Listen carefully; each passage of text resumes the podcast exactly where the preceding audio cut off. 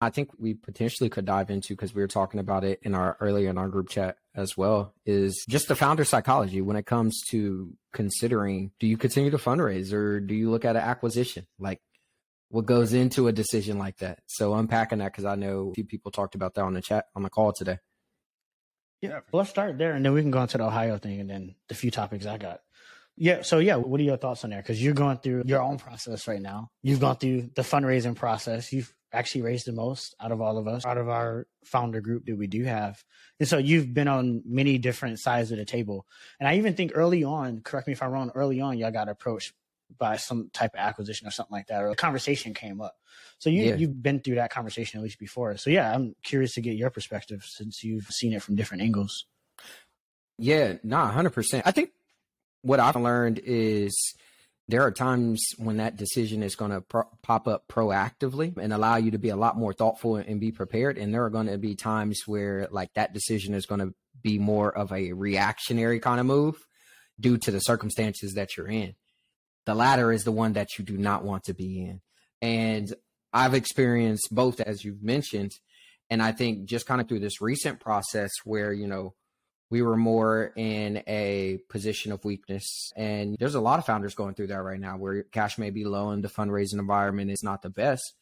And you really, at the end of the day, it's more of a move, at least from my perspective, to be considerate of your investors, but also your team.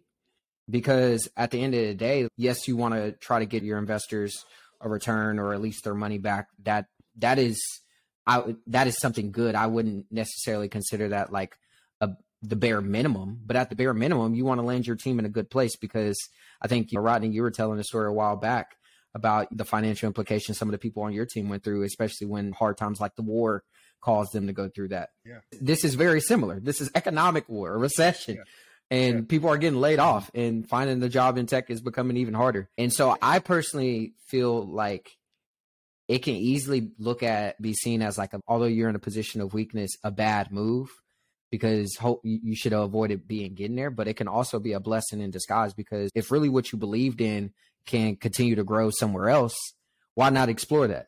And so that's just like my my my high level perspective in that but there's a lot of game i can give throughout that whole process because how you approach these companies or how these companies approach you they're not apple to apples depending on if they're private equity or like more venture tech based and things of that nature but i'm curious to hear y'all perspectives. So first let's go back for let's go back for a second. So we're talking about yep.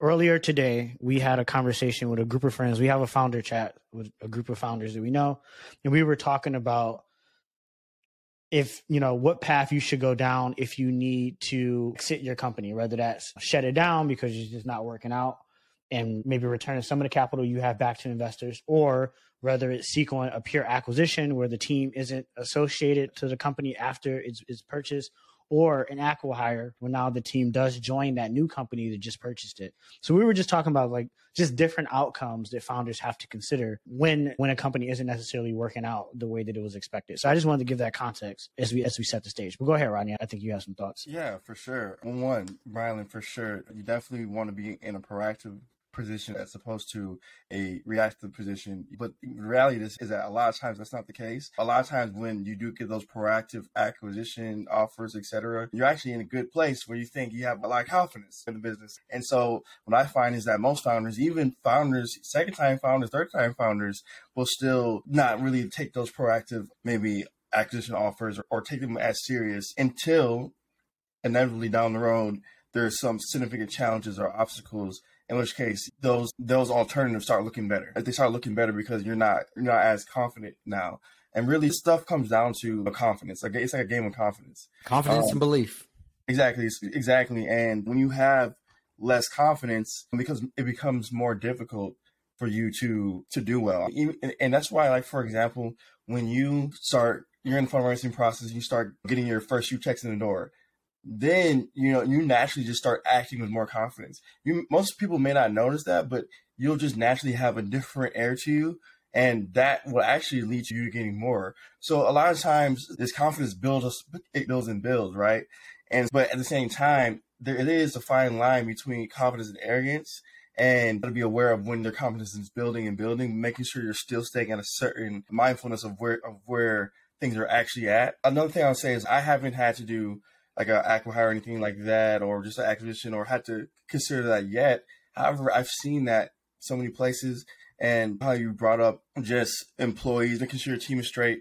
I think that's one of the biggest things for me. A lot of times, for example, I've seen quite a few companies where a founder might get like a nice run and maybe they've raised hundreds of millions or whatever and they get an offer that they took it maybe one they would come on with a lot but also too, their early employees would come out with a lot and you know what oftentimes founders will do and I, there's no judgment here is that they'll hedge their bets right and the thing is that when you do that you know that action alone is a signal of low confidence like it's it's but it's understandable why you would do it you know what I'm saying? Because you would want to take some security today as opposed to risking it later. And so then later, for example, if this company doesn't do well, they may start looking at acquisitions and whatnot. But a lot of times, the only person that ends up rich is is the, the CEO or the founder. And then the team that was there, they just become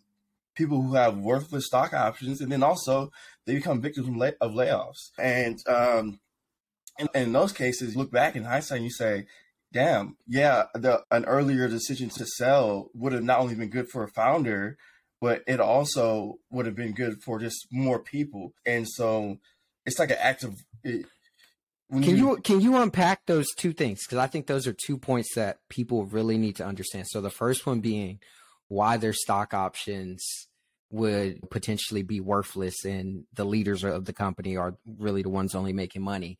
And then the second one being the layoffs, because that's a very good point where these companies that are usually acquired, if that acquiring company is going through bad times, it is usually LIFO, last in, first out type of approach.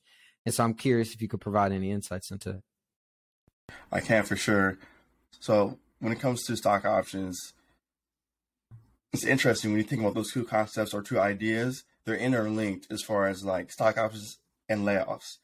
A lot of times, an employee that has worked at least past the first year cliff will be incentivized to continue to stay to get whatever perceived value that stock those stock options have, right? Because when you first get your your compensation package or your your employment letter or your offer letter, typically speaking, there's a dollar value attached to the stock options, but it doesn't necessarily mean that they're worth that much. It's just a dollar value that's attached. And in a lot of cases, even if you were to buy those stock options once you started earning them, you wouldn't be able to sell them on the secondary, which is where you would make your money. And so the thing about layoffs is a lot of time the people are getting laid off uh, happen to also be the people who actually believed in the stock a lot. And that's actually like the some of the worst part about it is that some of these people, if they thought that the stock options were not going to be worth it, they probably wouldn't have stayed as long, worked in, and inevitably got laid off. So it's like they lose twice. And, and I think everybody doesn't see it that way, but that's what happens. And so it's a very ruthless game in, in that way. And like for me, or like for me and our team at Safe and how we go about and how we like to think about things is that I think the security of our team is the most important. And it starts with me as the founder because I started it.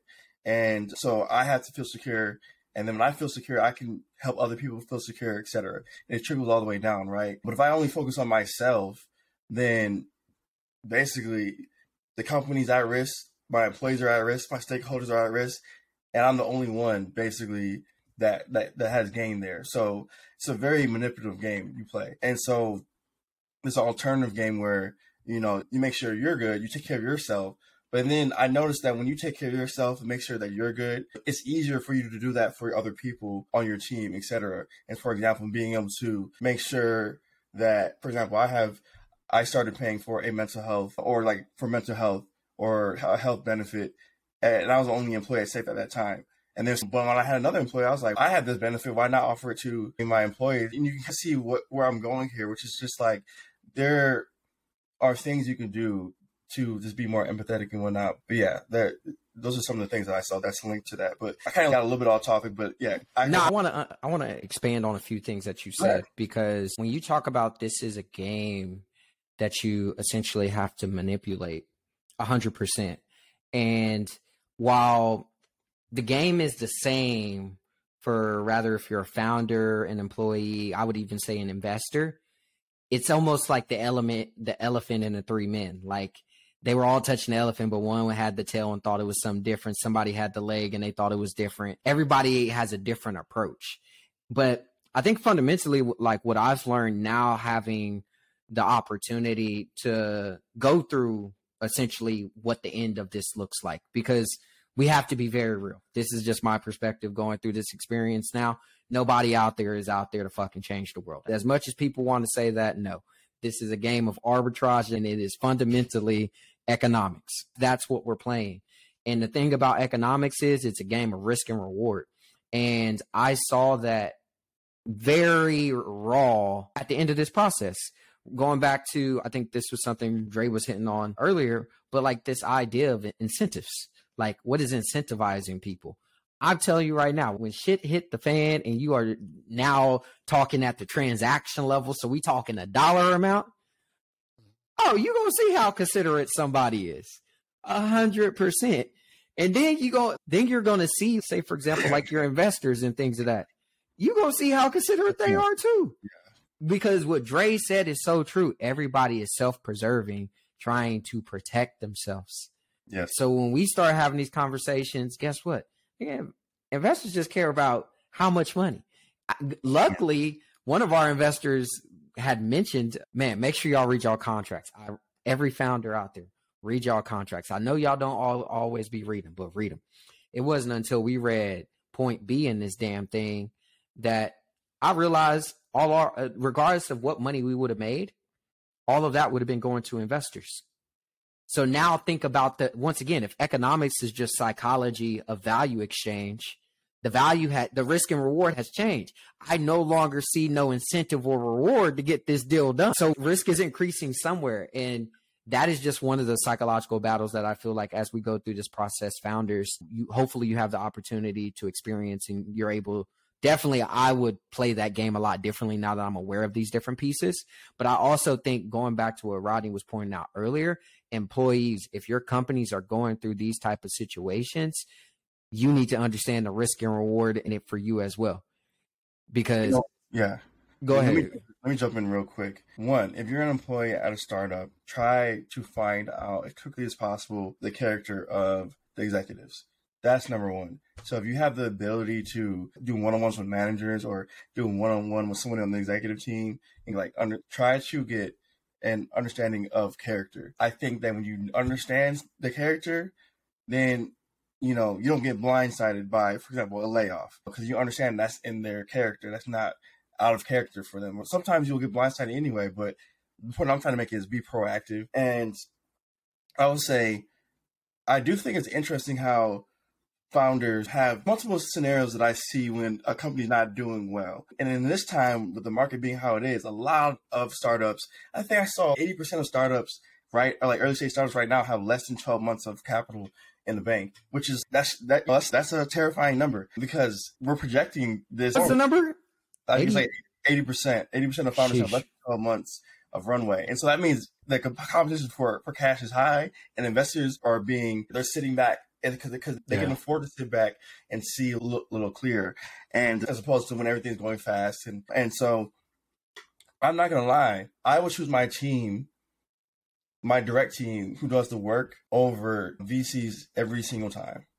I will choose my team over VCs every single time. T- VCs are a part of our team, but they're not in the same way. They they they don't have that privilege because they don't do the direct work at the end of the day. They don't they have a portfolio of bets at the end of the day. And so I will tell you now that I'll tell you how I operate. And I don't I'm not saying everybody should operate this way, but I will spend every last dollar of investor money to make sure safe will work. I will not return back a dollar.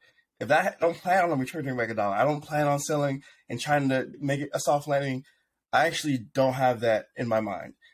I plan to write it all the way out to the last dollar. And that's just my my my mindset around it. And the reason why is because, for example, if you raise two million dollars and let's say you have like maybe say you have one lead investor a million and then another kind of check like 250 and then like the next 750 from a various syndicates or angels, etc. So a lot of smaller checks, right? And let's say you get to you spend 1.2 of that 2 million, and you're just not in a good spot. Like you're not in the spot you thought you would be. It's very hard to raise. You're not seeing any projection, like good revenue that's coming anytime soon. Even if you do, it's not going to pay for your team. That revenue is not going to be able to continue to keep the company going. Returning the money at that point seems like it to me seems like the risk of just burning it all and, and the, the potential reward is better than returning back point returning back ten, like five percent of somebody's investment, ten percent of somebody's investment. Like there's no there's no point from my perspective. Now this is I'm talking about earlier stage.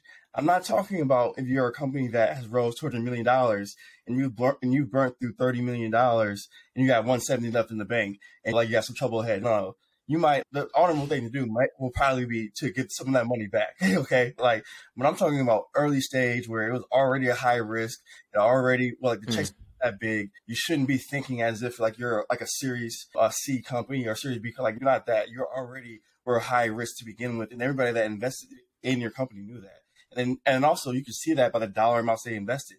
Because mm-hmm. speaking, an early stage company is not having a ton of five hundred thousand million dollar checks. That's just not the, that's just not the case for most early stage founders. So I would say personally that the question for founders should be how lean should we go? and or how lean should I go?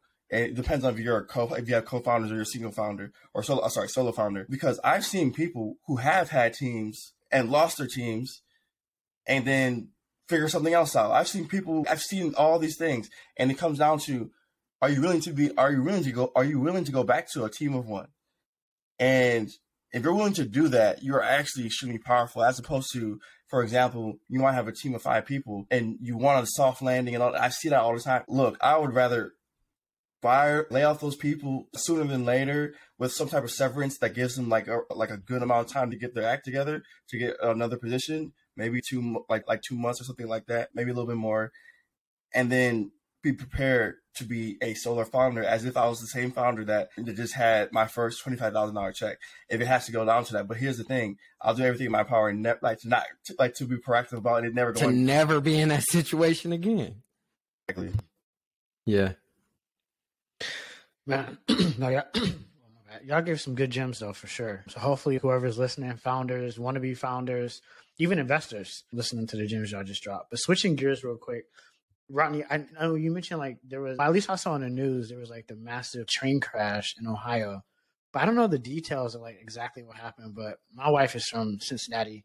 Obviously, we're from mm. Detroit, so we border Ohio, right? Ohio is literally 30 minutes from Detroit or 45 minutes from Detroit. So we're right there. And I got married in Ohio. So I got roots in Ohio. So I, I saw the, the, train crash, but I don't know the details. So fill us in, like what happened? Yeah, let me just say a couple things. And I'm going to refrain from using a lot of the scientific terms because I just simply just don't have the knowledge to pronounce all these these uh, chemicals and whatnot. But what I will say is this: there was a train in Ohio, and it had some very dangerous chemicals.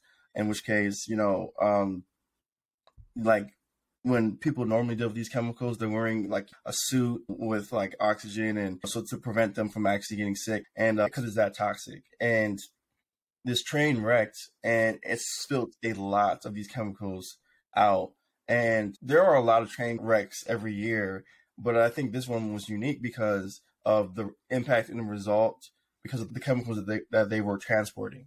It was such a for those who haven't seen it, and I think a lot of people have, but if you haven't seen some of the results, there there was literally, and I think still even right now, a huge dark cloud floating in the sky. In, in which case, they had to evacuate a lot of people. And I mm. think that here's the thing. At first, I don't know how, but some media outlet had called it like a bioweapon. So at first I was like, oh, we like under attack type. I thought it was like some war shit. I'm not gonna lie. I'm like, this is this. That was a little scary. And that, I thought yeah. we're all powerless in those type of scenarios. If somebody pollutes our environment, we're done. I don't care. I don't, you can have a gun in the house. It doesn't matter. You can have all the security systems.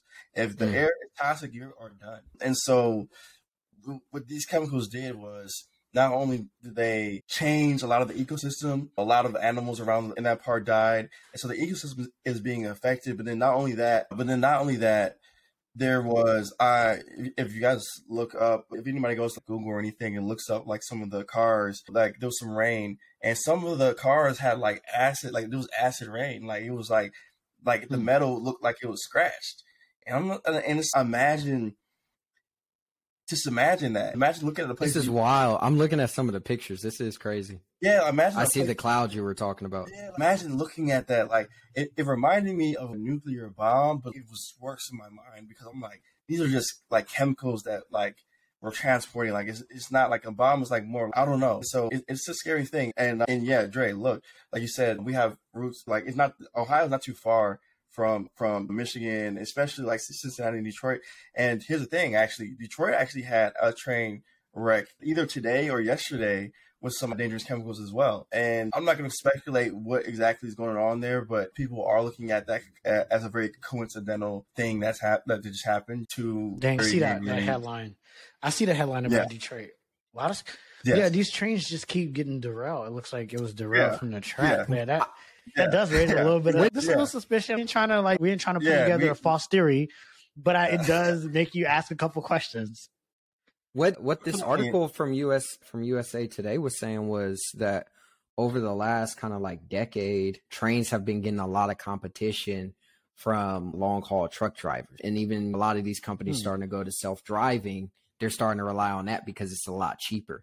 And so what a lot of these trains have started to do was take on more weight and take on longer loads. And what they were saying was that hmm. tends to increase or make it more difficult for these trains to stop when there are like emergencies. I see which, what's happening.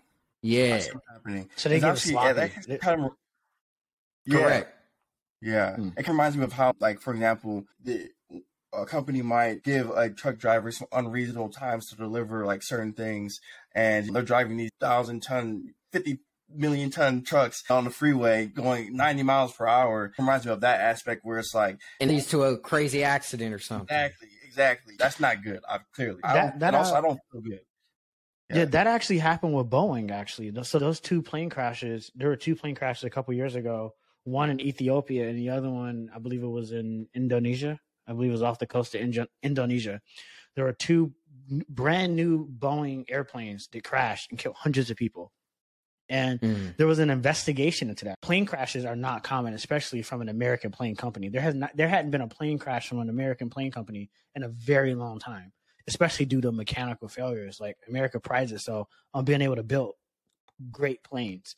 But an investigation was launched into Boeing and come to find out like there was a lot of cost cutting and corners that they cut inside Boeing inside that plane's program and and it was like email executive cha- like email chains from executives that show communication and skipping safety checks adding features to the plane and not forcing retraining of pilots because they didn't want it to cost more. All type of sloppy stuff and cost hundreds of lives. And not only did it cost hundreds of lives but it cost so much in the flying in the air in the aerial community to the point where like even my wife and I we had got booked on a flight I can't remember where we were going, probably somewhere international. And we had got booked on one of those planes and we called and was like, we don't want to get on one of those planes. We literally didn't want to fly on it. I'm mm. like, I don't care how much it costs. I don't care what we got to do. At that point in time, I was just like, I just don't trust it. After two plane crashes and all those lies came out. And so my point in bringing that up is like the for a lot of for a lot of corporations, it's very sad that they don't see the effects of those micro decisions that they're making. If what you're saying, Brylan, is true, those decisions have so many implications that far exceeds that executive. And it's truly sad. And it, and it really goes back to what I said about how American functions and how it operates within business. Because although Boeing did that and although a lot of these train companies are crashing, like they're probably just going to get a slap on the wrist and they're just going to keep operating because that's just how American business is. As yeah. us, as the next generation of executives, our responsibility to not run our company in that fashion yeah. because these decisions have real implications. And so, yeah, so it just took my mind to that Boeing thing. So, so you know what? I actually, I like, I actually like where this conversation is going. And I'll say this: one, I'll say I hope everybody in the Ohio situation and also in the Michigan situation is getting to a safe place. It looks very scary. I would hate to see a very dark cloud. If I had a kid, I would not know how to explain that to them. That is very scary. And I hope yep. that there's maybe there's more coverage and, and they're figuring that out. But I do want to talk about something that that Dre mentioned about cutting corners and and how that like how people don't realize how it, it affects consumers. for example, a lot of people, this is something that may everybody may not know about, but there was a TikTok trend that or challenge where you know basically kids that are just playing around or young teenagers found an exploit in the Kia and Hyundai. The Kia car. boys. Yeah, yeah. It, here's the thing though, it went viral. It went viral. And here's the interesting thing though. This kind of started, I think, some months ago and it was like people were just like they're just most people weren't even doing it for money. They're just taking people's cars or whatnot. But look at the effects. I want to I want to point out some things real quick. So originally Hyundai and Kia, they were they saw the problem, but they were trying to offer like a solution. But they their solution was like to I forgot which company did this, but they're trying to offer a fix, but then charge the consumers for a fix. And it wasn't even like a full blown fix. It was like some type of. It was like a band aid. Band aid. It was almost like they were trying to take the L, but not fully take it. You know what I'm saying? Kind of, okay, we see the issue, mm. but we're not gonna we're not gonna come out of our pockets. And basically, it was an issue with the ignition, right? There's most of these cars they have an actual physical key, and there's a workaround that you can get. You can get into them, and then you can turn the car on without having the actual key. And um, and so it went viral and it sprung up again. But here's the reason why I'm bringing this up. One, I can tell you I'm bringing this up because somebody that I know that's close to me, their car got broken into because it was a Hyundai car and mm-hmm. they could not start their car the next day.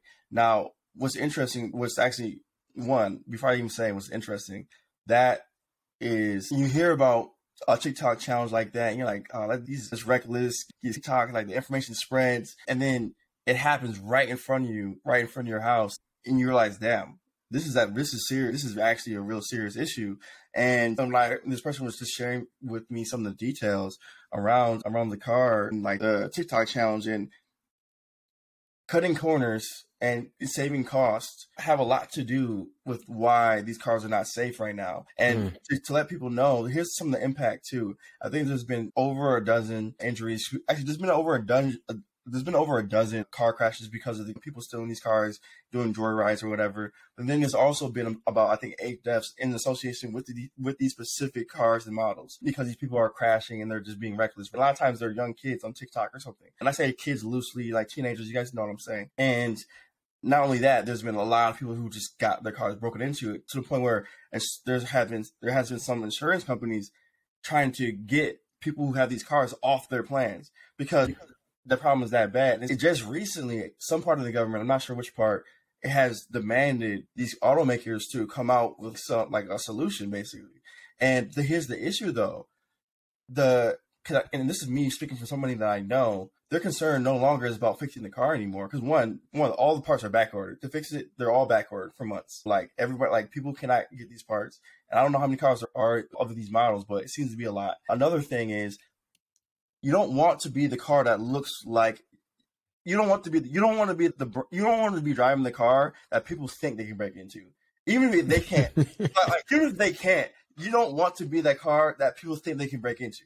You just don't. Yeah. You know what i'm saying? And so now I, and i just brought that up because when, when Jerry was talking about cutting costs and cutting corners that's exactly what happened with these automakers.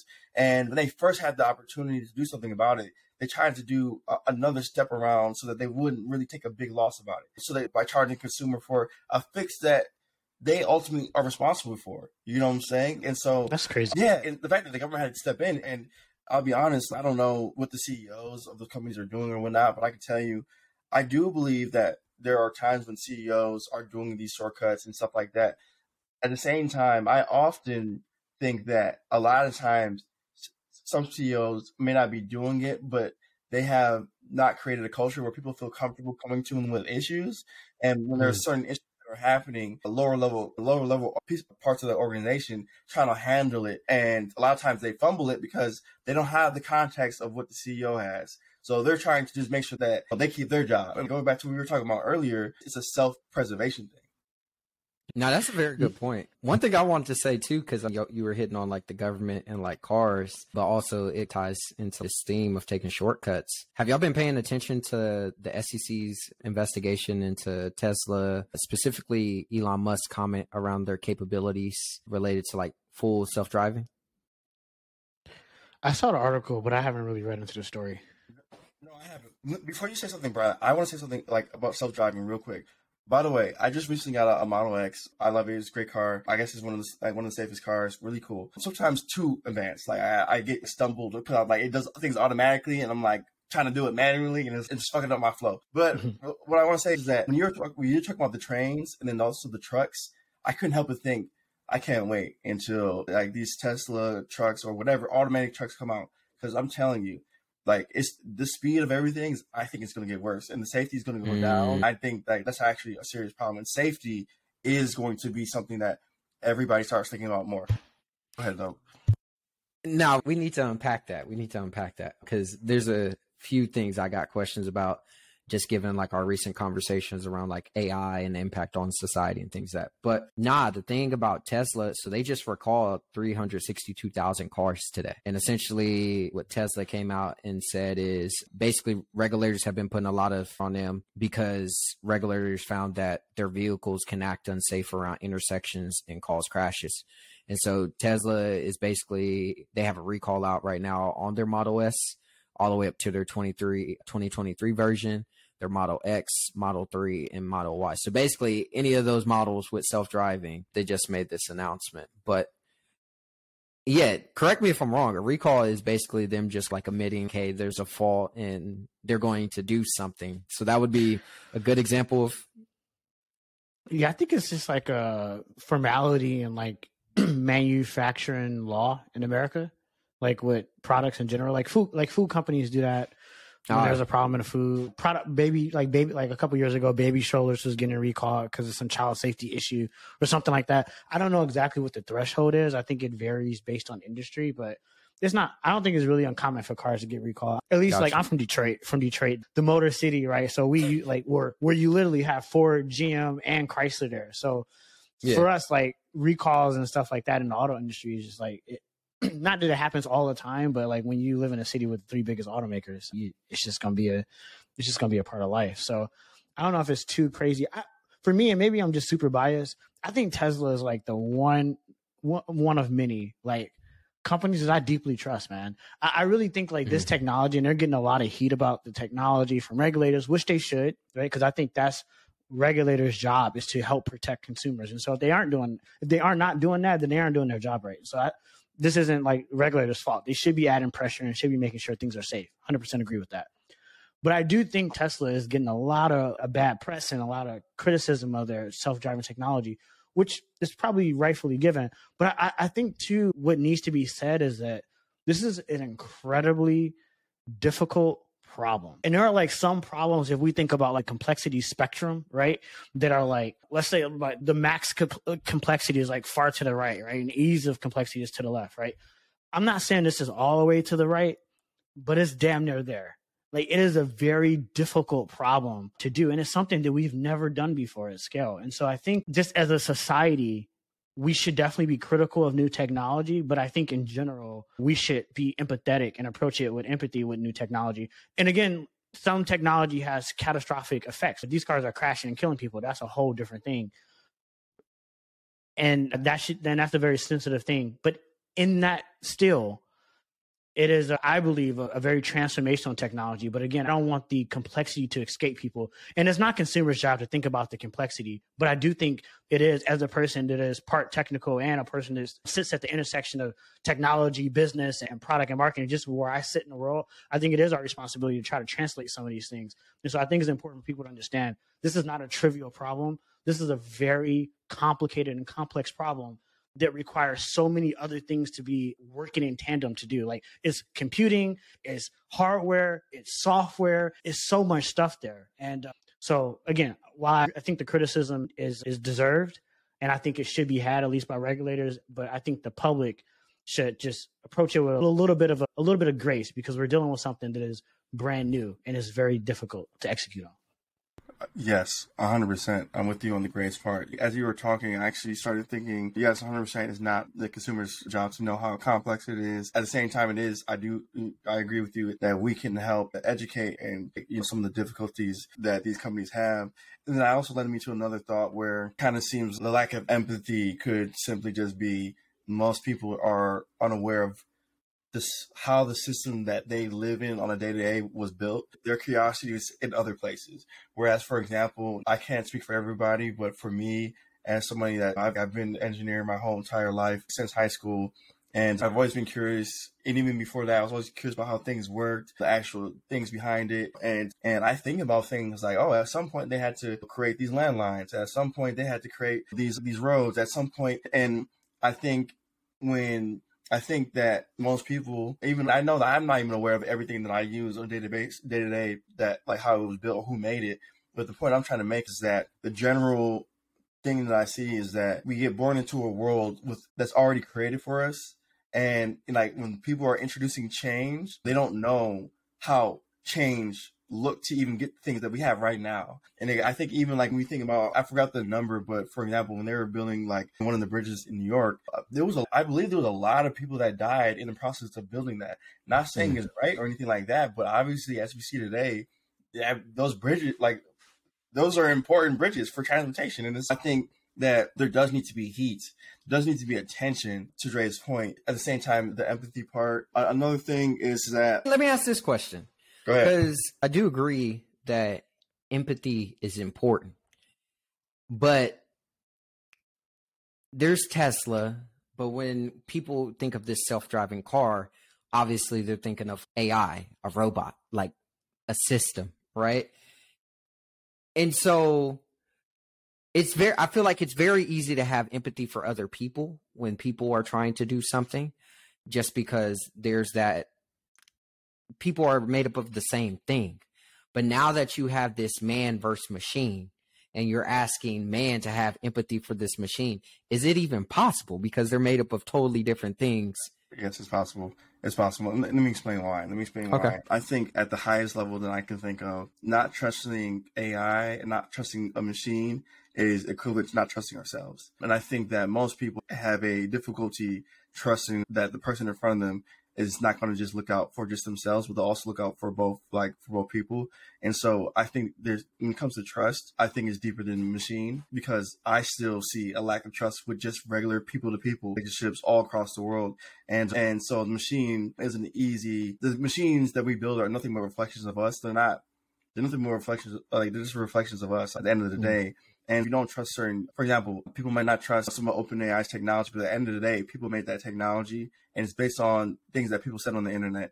And now, granted, yes, we had to be, they had to be scrutinized to, so that they get pushed more. So people have like the ability to see a little bit more in the background of transparency. But at the end of the day, if you say, if you say you don't trust like an OpenAI or Bing or whatever, you're just saying you don't trust that, like those, the people, those people, because not the thing itself is not the thing. It's just a, it's just a manifestation. It's an abstraction. It's an abstraction yeah. of the people. Yeah, it's an abstraction of the people. Exactly. I actually saw a tweet earlier today where it was like Chat GPT is like a huge. It's like a mirror or something, and that's true. I think actually like technology has been a mirror before that. I just mm. think that every level we're getting more clarity and insight on like the realities that we live in, and it's very mm. difficult. The world that we're heading to, I think, is basically almost like damn near turning like a light switch on. And we've been turning this light switch on for probably millions of years in the human evolution. But this is like one of those moments where it's like, it's not gradual. It's like jumps are coming, and like everybody wasn't planning for. They, how for example was like in some ways like waking up, you cut the lights on, they like like, like why are you, mm. what are you doing? And it's I think it's kind of like that. It's like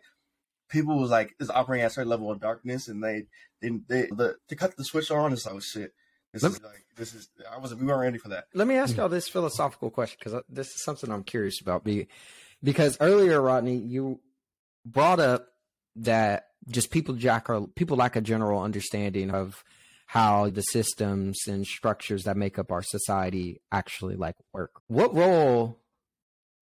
Yeah, so so playing off this idea that these AI systems and computers and machines are just representations of ourself. If we don't under if we don't understand those machines, what does that tell us when it comes to understanding ourselves? And what do we have to look forward to? We know very little about ourselves. Let's be real. Mm. we know very little about ourselves. Let's be real. Like in a real sense not in just like a based on like the knowledge that we are capable of learning because of whatever we read or what's available but like in an actual literal sense like we know very little about ourselves. It's just that's clear I mean, that, that when you say that, are you talking about just like mentally, emotionally, biologically? Like, what do you mean?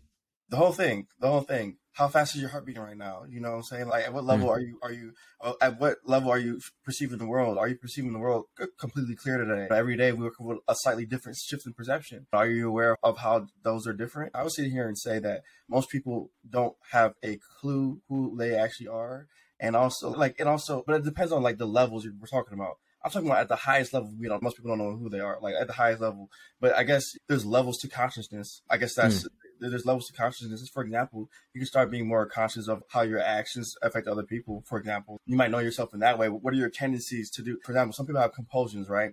Where I saw like this one video this guy he's a narcissist and he was like it sucks being my friend because no matter what he's saying i'm always waiting for that moment to switch it back to myself and he's i'm always like and he's like you know what i have some good friends though that'll tell me like hey look like just give me a second and you'll have a minute to, like to go on. And so he has those he does have friends. What was what i thought found was interesting though was that he was saying that it's a compulsion though. Like he does not want to be like that but he that's just how, like that's how he and so i just said it to say in that case that's just that's self-awareness but you know what was driving that compulsion is in the dark. It's not clear where, where that comes from. Why like how could, could that ever be modified? Could that ever be changed? I feel like when you ask this question for me my mind can go to multiple different levels but what is, but I, I was this is what i would say to most people. If people were to say do i know myself? I would say start with no.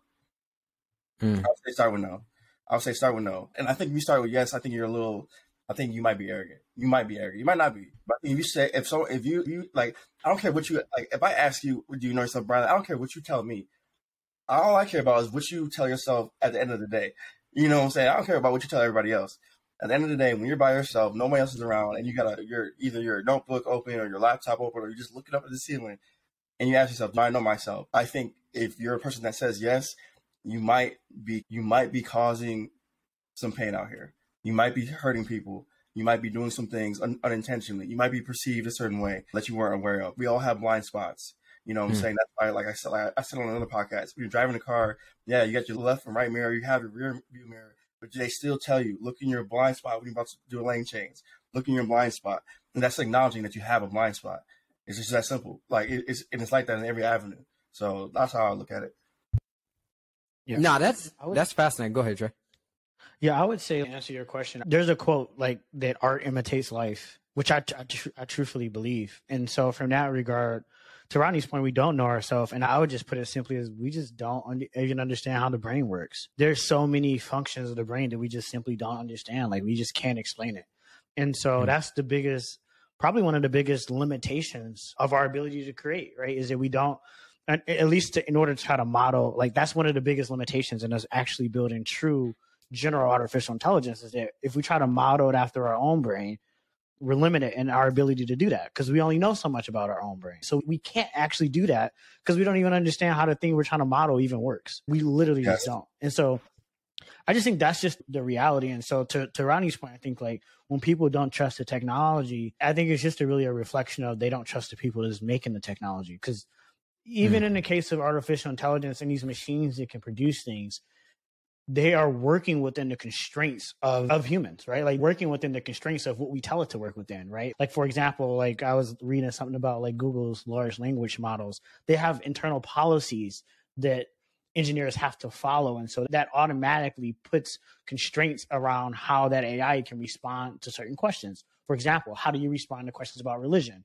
How do you respond to questions about X or Y, right? So th- these are just these those constraints that are just in, in place. And so I think that's just the case as well when we start talking about the our limitations of just like understanding the human brain. I just don't think we understand it. And I don't think we I don't ever want to say we never will.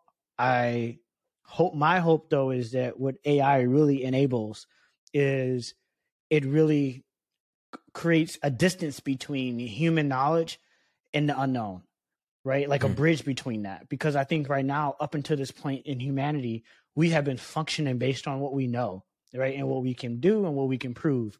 And that has been great, but that obviously is limiting, right? And so I'm hopeful that what machine learning and AI and what, what it really is able to do is really create that bridge between what we know today and what we don't know. And like when that happens and that starts to close, then I think it's even it's hard to even what that looks like because I think we unlock a whole nother level of life, a whole nother level of information that we just simply were limited to today. Nah, hundred percent. It's almost moving from this paradigm of uncertainty where every decision you don't know the outcome or probability or the likelihood of it being right or wrong to now in a world of AI, the system is doing the math for you already to give you the most probable kind of like response or decision and things of that. And so, yes, I just, just I'm just very curious on how people think about these things because this is the world we're living in and it's just evolving into. If trust is predicated on knowing yourself so you can better understand others. In an AI first world, what are some different areas of the self y'all would just be curious about, like understanding more? And what would just be some other areas of just like AI in general, y'all would just be curious about learning more about in order to build or even just help people out there who may not have that similar relationship, just build that trust between you and machine over time. I'm just curious if y'all have any questions, y'all would just be answering. I think I think the trust naturally comes. I think I think it's just new. I don't think there's anything in particular anybody anybody has to do because the forces are too strong towards this direction of where the world is going. I think there's anything that anybody needs to really do. It, it, the box is open. You can't put it back in. The genie is out of the bottle. Mm-hmm. So I don't think there's anything like sometimes, for example, I'll be like, we start describing some of the challenges of the future. For example, jobs being lost and all these other different things that or AI is turning against us, stuff like that. I think it's just better to not look at it as I don't trust the machines. Look at it like, look, if, the, if there's a good chance these machines are coming, there's a good chance that all these things are going to happen. Now what? I think it's just, I just think it's, I think it's just better to think like that. And I think because I just think that you're not going to get anywhere just saying, oh, I don't trust those machines. Okay, you don't trust the internet. First of all, imagine there are people today that still don't trust the internet. You know what I'm saying? So, like, in this AI now. You can say all day, but at the end of the day, there's going to be a point in which case ad- adaptation is going to be required. Like, so you're not going to have a choice. Either you're going to have to adapt or you're not going to adapt. And that's going to be that simple. And if you, and you have that choice, like, adapt. Basically, I read in 50, 50 Cent's uh, Hustle Harder book, Hustle Smart, evolve or die. Evolve mm-hmm. or die. I'm and actually reading that. Be... I'm actually reading that right now. low key, it's funny. Yeah, I'm reading. It I just right I started it yesterday actually. I just bro, I just picked it up last week, bro. bro, I love no. it, bro. It's such a good book, man. No, what's the name of the book again? Yo, uh, I got a cop. I just got a library card, so I'm in the library yeah. hard, bro. You know, it's called. I forgot. Just type in Fifty Cent and audiobook. Hustle, you don't see it on audiobook. I think it's Hustle like, Harder or some Hustle something. But it's, yeah, it's, Hustle it's, Smart, Hustle Harder. Like what, which I don't know which order what order it is, but I'm not gonna lie. My a good friend of ours, Dre, rec- my, Mark, yeah, recommended this a while okay. ago, some years ago, and I'm like. I was like, then I, I texted. I was like, I should take heed to that. I should take yeah. heed to that because uh, mm. there's some moves he made with his shows that he was ta- like recently that he's talking about in the book he made like four or five years ago. Like, and I'm looking at the shows. I'm like, oh, he been knew this was all about to happen. Like, yeah. he been knew. So yeah, it's a good book. It's funny when you nah, were mentioning. I appreciate y'all. When you were mentioning adapt or die, or adapt or just get lost in it, it reminds me of a funny conversation I was having with my aunt like years ago. And she was like, I'm never gonna learn how to text. She's texting is dumb. I'm never gonna get on that. And I was like, Are you serious? It's so easy. I'm like, this is like where it's going. This is like texting is about to be the thing. This is like when the iPhone came out and everything. I'm like, like people are doing that. And by by the way, people it's hard for the current generation to remember this, but like at one point in time you had to pay per text. And so texting oh, yeah. wasn't as back and forth as it is right now. Like people were limited. People were like, I'm not gonna text because I gotta pay for that shit. I'm rather I rather pick up the phone and call you than send a text. I gotta pay for that. So at some point that wasn't a thing, and then texting became like the next thing. But be, prior to that, she was like, I'm never gonna text. I'm never gonna get it. Obviously, that has changed. And so I think what you're saying is spot on. Like you either adapt or die. Like people will learn to adapt and that's just what it is, man. Yes, yeah. One of the things I would like to like maybe machine could tell me because they have a contact. Maybe machine can give me this answer or, or help or inspire me to think in the right direction. I don't understand why certain people cannot or refuse to evolve. Like for example, like I sit back and I hear this story Drake telling, and I can I, I think about all my times I've had to tell my family similar things, and I'm like, the fact that we have to struggle to tell these simple like and these very simple like things like send a text is no big deal the text. Trust me, you don't want to be out, miss out on that. You don't want to not be in that. Like go on Google. Okay, it's not like it's okay to ask a question. It won't kill you. Like it's just if I were to ask the machine, I'm like, why? It, like, I if I were to ask a machine, or an AI, like what I would be most interested in is how to get a message across. I think, and the only thing I think of is like brain inter- interfaces, like direct, like damn near telepathic. But I think, I truly believe that if we could get messages across like with extreme clarity, I think the world would be very different. I think like, part, I think part of the problem is if you suffer long enough, it becomes comfortable. And the reason the reason why I think that's important to understand is I was listening to this neuroscientist talk about the idea of like dopamine, right? We always talk about these dopamine effects people get that make them feel good.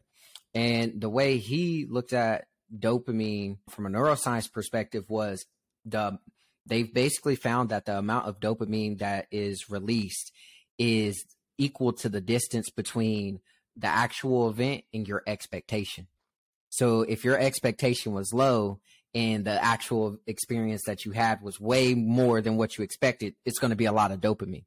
And the reason why I think that's very important to understand is like going back, going using that as an example, if people have suffered long enough, that experience is just becoming something that they're used to, and we've seen it with trauma. People, it's not that people may be comfortable, but it is what it is. That is just a general attitude. So when I think back to meeting people where they are when it comes to like communicating like, hey, no nigga, you need to adapt or you will die. exactly, exactly. Yeah, yeah, I don't I'm not saying I know how to do that, but I think it would just be understanding that people are going back to to what y'all were saying earlier about blind spots. You don't know what you don't know. And so you don't know how this is going to make you suffer now versus like later. And yes. yeah, it's yeah. hard. I'm not gonna lie. One thing I can say is I love to learn, and I'm a big fan of knowledge, and I'm a big fan of using tools. I'm a big fan of making tools and giving tools to other people, and because I believe those are what gives people the ability to reduce their suffering and also protect themselves. And I think um, if it was up to me, like it was up to me, I would flip a switch and get people like to be all, everybody to be able to receive and send messages to each other. And it, I don't even care what the medium is, more clear way, this, like just more clear way, yeah. This is just one of my last questions because I'm curious about it because y'all are talking about suffering. So in a world, basically, we're we're going to be living in this AI world. Things are going to be more certain because the AI is doing all the complicated math to identify the patterns and et cetera, et cetera. Content and a range of things are going to be more abundant. Think about time low key can be abundant if AI is doing work on your behalf.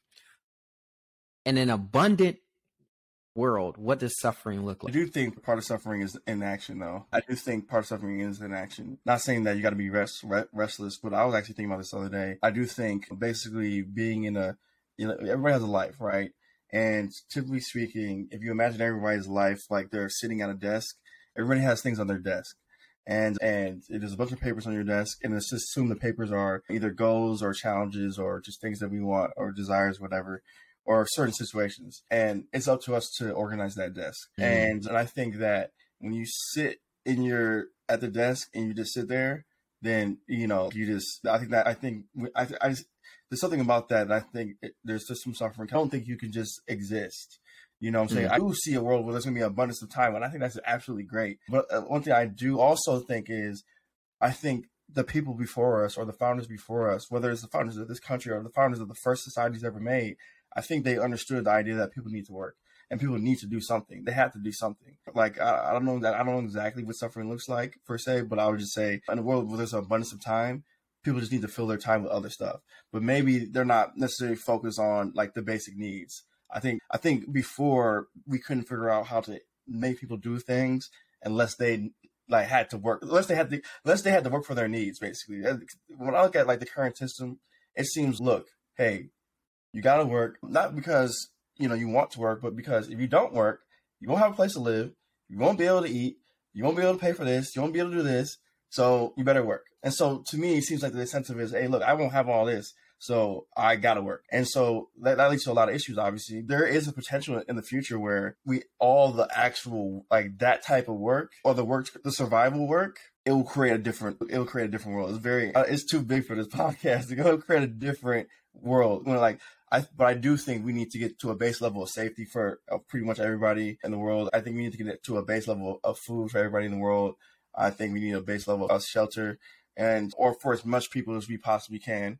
And I think that when those things start to happen, people will naturally they either they'll just just consume and just just self destruct basically, or they'll produce. They'll produce and consume. But yeah. Well said. Well said. I think we should. Uh, yeah, we should probably wrap it up. We're at time anyway. All right, guys. I'll save. All right, I'll save I'll my see topics for the the next next episode. All right, y'all. Ah, yeah.